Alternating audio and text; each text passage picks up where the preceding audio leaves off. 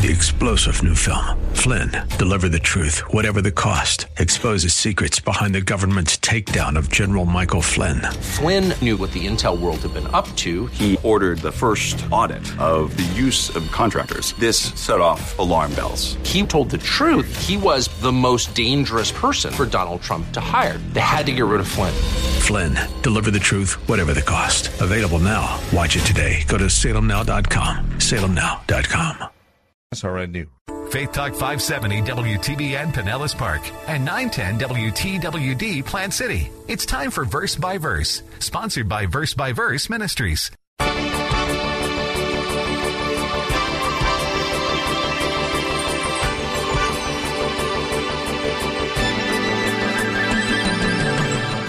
Now, even if you knew nothing of the Greek language, and the argument of unnecessary repetition about the concept of grace being the gift of God just didn't convince you that faith is the gift that Paul is talking about, you would still have to conclude that our faith in Christ comes from God. It is His gift to us, it's nothing that we produce. Our main text today on verse by verse is one of the most memorized passages in Scripture. Ephesians 2 8 and 9 says, For by grace you have been saved through faith, and that not of yourselves. It is the gift of God, not as a result of works, so that no one may boast. Welcome. Today we come to the conclusion of Pastor Steve Kreloff's series of lessons from Ephesians chapter 2 about the power of God in salvation. Pastor Steve is the teaching pastor at Lakeside Community Chapel in Clearwater, Florida. Is salvation a gift? While most unsaved people believe they have to do something to earn a spot in heaven, the Bible makes it abundantly clear that we cannot even come close to being able to pay the price for that ticket. Salvation is only by grace, as we see here in Ephesians 2 and in many other places in the Bible. Grace is simply God's unmerited favor in which He not only does not give us the punishment we deserve, He goes on to give us a gift we clearly cannot earn. But what about faith? We are saved by grace through faith. Where does that faith originate? There is considerable debate about that among godly evangelical Bible scholars.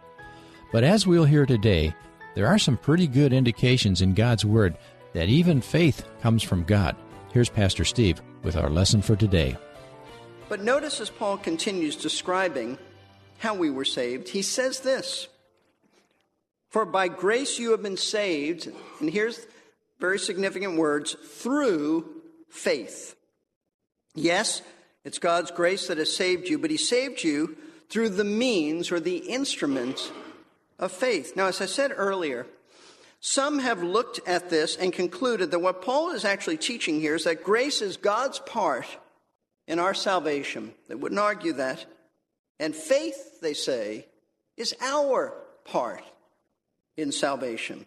Now, it's true that we are responsible to have faith, and we are responsible to believe the gospel, and that faith in Christ is something that is our activity. It's really not God's activity, since God doesn't do the believing for us. We believe. We believe. In fact, if you look back at Ephesians chapter 1, verse 13, Paul alluded to this when he said, In him you also, after listening to the message of truth, the gospel of your salvation, having also believed. Then he says, You were sealed with the Holy Spirit of promise. But when you heard the gospel, you believed.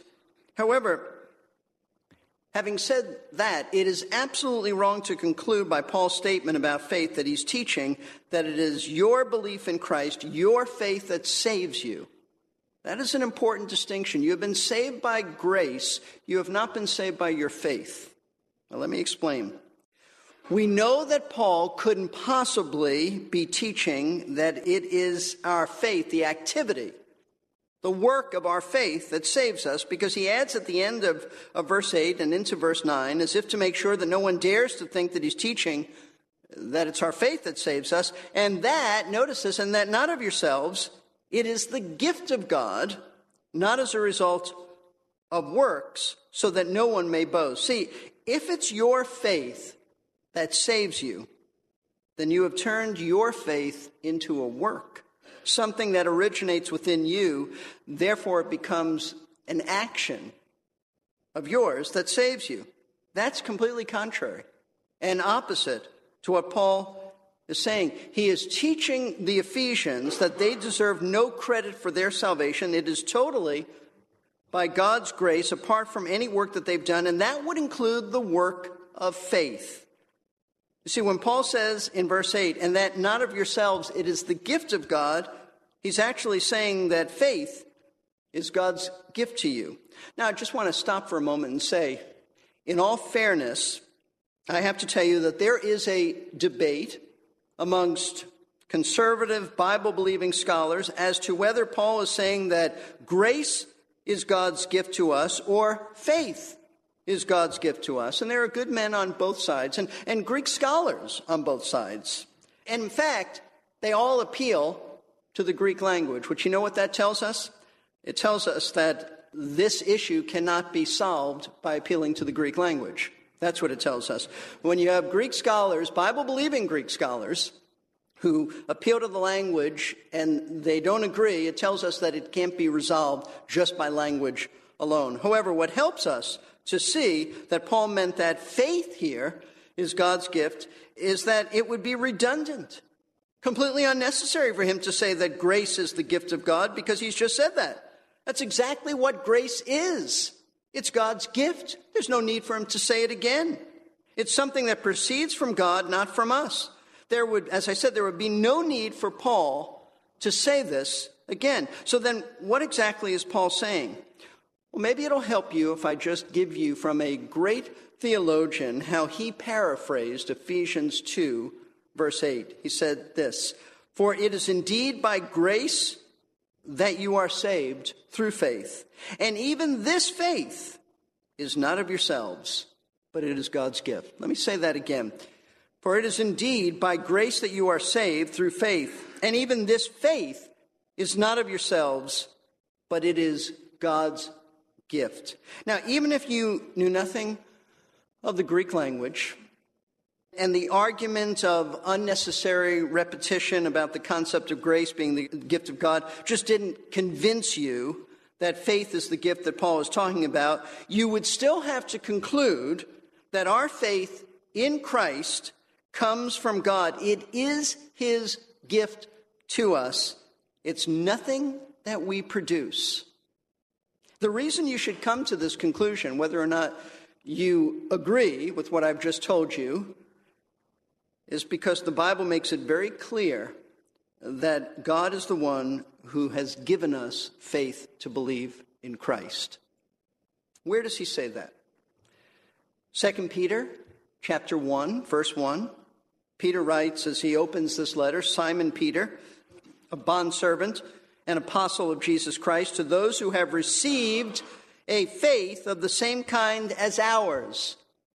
You get that? To those who have received a faith of the same kind as ours by the righteousness of our God and Savior Jesus Christ.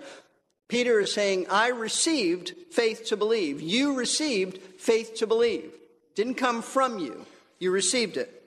Philippians 1:29 Paul says for to you it has been granted for Christ's sake not only to believe in him but also to suffer for his sake. Faith is a gift, suffering is God's gift too. Listen, it just defies logic to think that you could have faith to believe in Jesus on your own. It defies logic. You were dead in your sins and trespasses. Dead people don't have faith absolutely dead. Dead people don't have faith. You had to be regenerated before you could believe. Because with that new nature that God gives us comes the faith to believe. Secondly, if faith did originate with you, then you could legitimately boast about it. You had faith and somebody else didn't. And Paul said that there will be no boasting on our part concerning anything connected to salvation. I like the way John Stott put it. He said, We shall not be able to strut round heaven like peacocks. Heaven will be filled with the exploits of Christ and the praises of God. There will indeed be display in heaven, not self display, however, but rather a display of the incomparable wealth of God's grace, mercy, and kindness through Jesus Christ. See, this is why we need to be very careful in describing faith as a decision we make.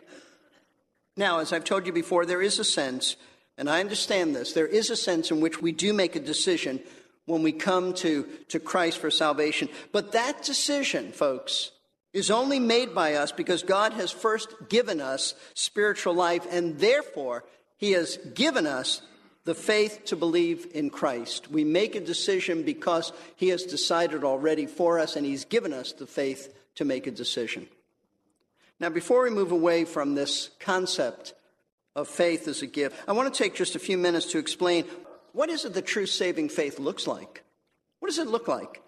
In other words, when God gives us the faith to believe, what does that faith consist of? And the reason this is so important is because there are some people who think that they believe in Christ, but when you examine their faith, they don't believe in Christ, not, not in a saving way.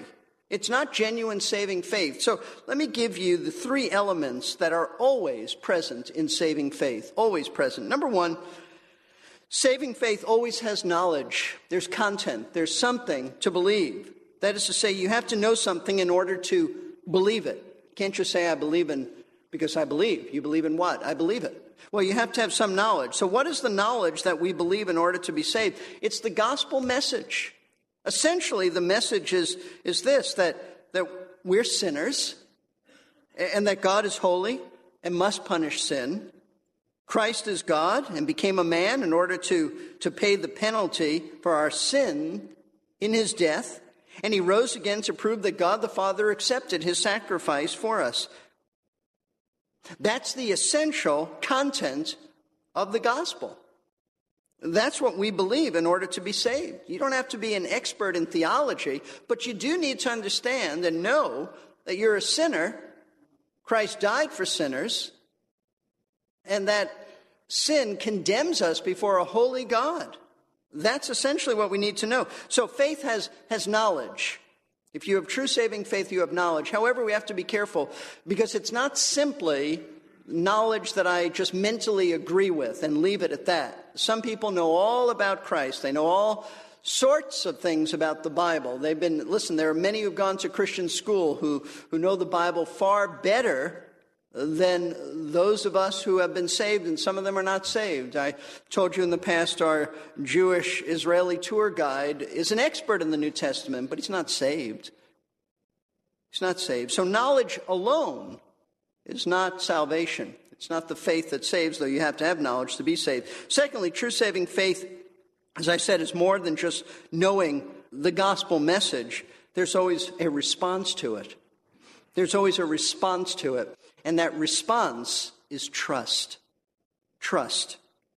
And true trust in Christ involves repentance. Repentance is not another issue, it's just the flip side of the coin trust, and repentance. When I believe the gospel, I'm convicted of my sin. I turn from it.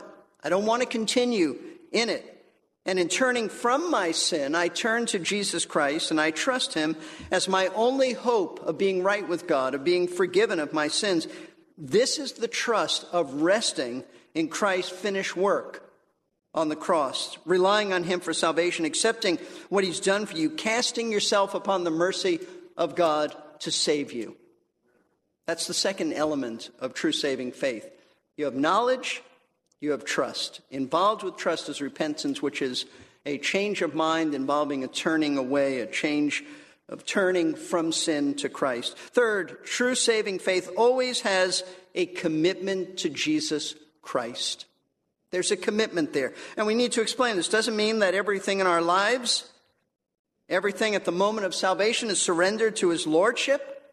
Doesn't mean that at all. But it does mean that even at the moment of salvation, there is a basic submission of your heart and your life to the authority of Christ ruling over you. That you don't want to continue running your own life. You've come to Christ with a recognition that He's Savior and Lord See, in turning away from my sin, I'm turning away from the sin of running my life. That's really what the heart of sin is running our own lives, being in charge. That's the heart, that's the essence of sin. But now, when you come to Christ, you bow to his authority over you. As I said, it doesn't mean that everything that you have is surrender, because there's progressive sanctification, but it does mean there's a willingness to surrender to him. It does mean that you have bowed to his authority. That you recognize that he's Lord. This is why Jesus called people to follow him. He didn't just say, Believe in me, he said, Follow me. He also said things like his followers need to, to die to themselves. They need to take up their cross, which means death, and follow him. So it involves an attitude of a commitment to him. He's not simply a savior to get us to heaven. He's our Lord, master, and king. Now, if God has given you faith then to be saved, then it will have all three of these elements knowledge of the gospel, trust in Jesus Christ for salvation, and a commitment to Him. This, folks, is what saving faith looks like, because this is the faith that God gives us when He saves us. Now, going back to Ephesians 2, we've seen that Paul has clarified that our salvation has been by God's grace and that it has nothing to do with our work, so that no one can boast about anything they have done to earn heaven, even our faith, because it's a gift. So, what Paul has been stressing throughout these verses is that our salvation is totally, totally the result of God's work in our lives. It's by His power and His power alone that has brought all this about. Question is then, for what purpose? Why has He done all of this? Well, He's already told us something of His purpose in verse 7, in that He's going to put us on display for the angels to see, for us to see one another about how kind he's been. Kind he's been to us. But now, as he brings his argument to a close in verse 10, Paul gives us another purpose for which God has saved us. Verse 10 For we are his workmanship, created in Christ Jesus for good works, which God prepared beforehand so that we would walk in them. Having just told us that our works do not contribute to our salvation, now he says that God, by his power, has created us for good works. Our works don't count, but he has works for us. We're created for good works. Now, what Paul means by this is that God has taken these once spiritually dead vessels and he's given us life. And in giving us life, He has created us to be a masterpiece, His masterpiece. He created this piece of art, this masterpiece. That's what the word workmanship means, His, his handiwork. In fact, we get from this Greek word uh, the word poem. A poem is something that someone creates. We're his handiwork. He created us so that we would now do good works that glorify him.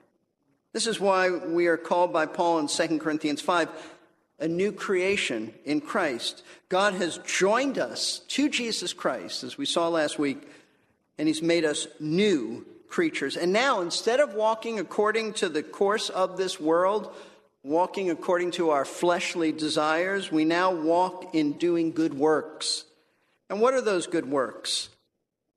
Simply obedience to the Word of God.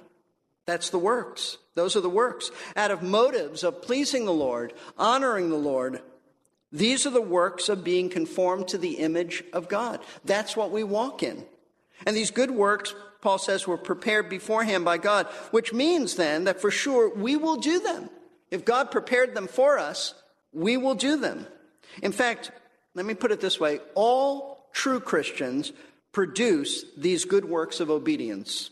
Some are more obedient than others, some produce more fruit than others. But all true believers produce good works at some point, at some level, or else they prove by their lack, total lack of obedience, that they aren't really saved, that they have not been given true faith. Because if they were given true faith, it would come out in their good works. This is the argument, by the way, of James in James chapter 2 that if you have true faith, he says, I'll show you. By my works, he says that I have true faith. Now, folks, the point that Paul is making in all of this is that God's purpose in saving you was to make you his masterpiece. his great piece of art, his poetry, his handiwork, in order to glorify himself by you producing good works. Those good works go back to him. He's the one who, who did all of this. And in doing this, he glorifies himself. How? By showing us his power to take spiritually dead people who once walked according to the course of this world, according to, to Satan, according to the flesh. He's made us alive so that we now walk not like we used to, but we walk in good works. This is God's power. This is God's grace. This is God's mercy.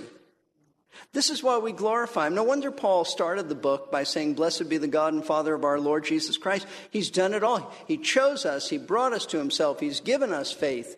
He's done it. We take no credit for it. Now, if your life isn't producing any works of obedience to the Lord, I mean none, none, then it's because you have never truly believed in Jesus Christ. So don't be deceived. I urge you to turn from your sin. If that's your case, turn from your sin of running your life. Turn to Christ. Trust Him to be your Savior. Do not let another day go by whereby you think you're a Christian, but there's absolutely no fruit in your life. You're not then. Because if you were, faith would be demonstrated by your works. Let's bow for prayer. Father, what can we say but thank you? What can we say but we praise you because we are so wretched in ourselves that only you could bring this change about. It's not psychological, it can't be explained by any type of uh, explanation, but only by your grace. As Paul said, we are what we are by the grace of God.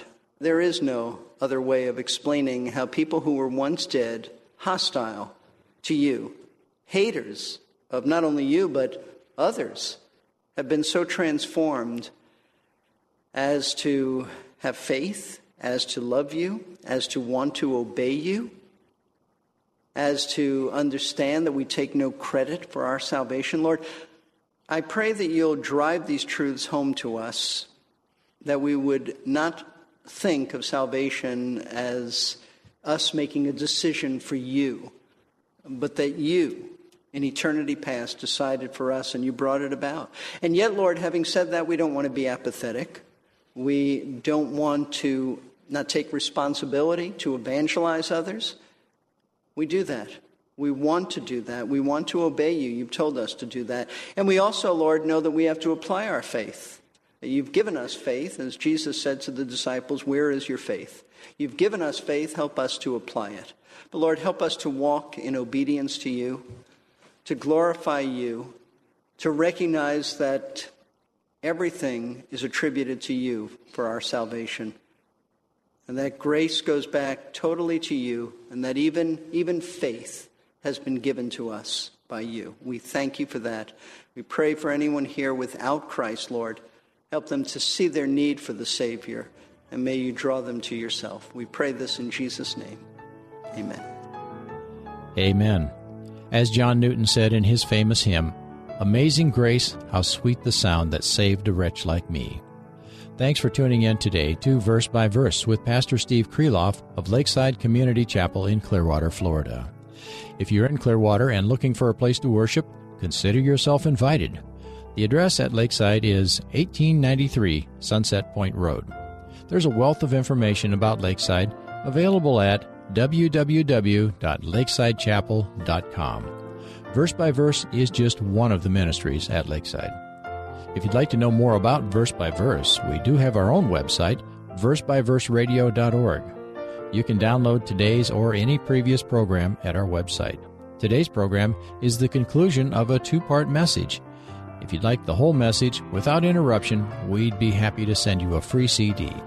Call 727 239 0306 and ask for program 1089 the Power of God in Salvation, Part 6.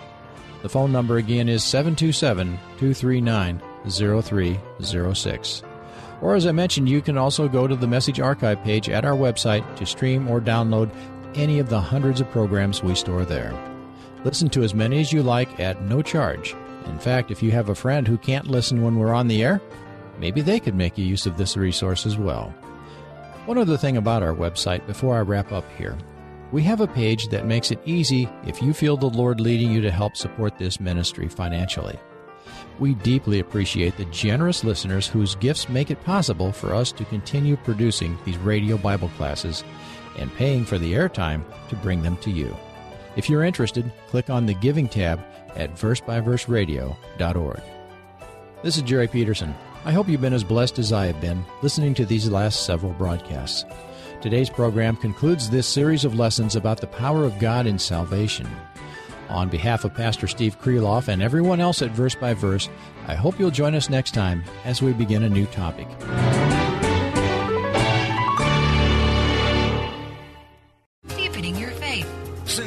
Not what saves you. Jesus is who saves you. So may I ask you today, have you decided to trust Jesus as your Savior? These were hours of decision, and this is an hour of decision for you today. Faith Talk 570 and 910 WTB. Three star general Michael J. Flynn, head of the Pentagon Intelligence Agency, knew all the government's dirty secrets. He was one of the most respected generals in the military. Flynn knew what the intel world had been up to. He understood its funding. He ordered the first audit of the use of contractors. This set off alarm bells. The explosive new documentary, Flynn, Deliver the Truth, Whatever the Cost, and covers the facts behind this scandal. Flynn told the truth. He was the most dangerous person for Donald Trump to hire. I find out the worst enemy that I'm going to face in my life is right here in America. They took my assessment and they wanted me to change it. And I was like, I'm not changing it. They had to get rid of Flynn. With in depth interviews, archival footage, and never before seen personal records of the man behind the headlines. I just felt like I was drowning. Flynn, deliver the truth, whatever the cost. Available now. Watch it today. Go to salemnow.com. Salemnow.com.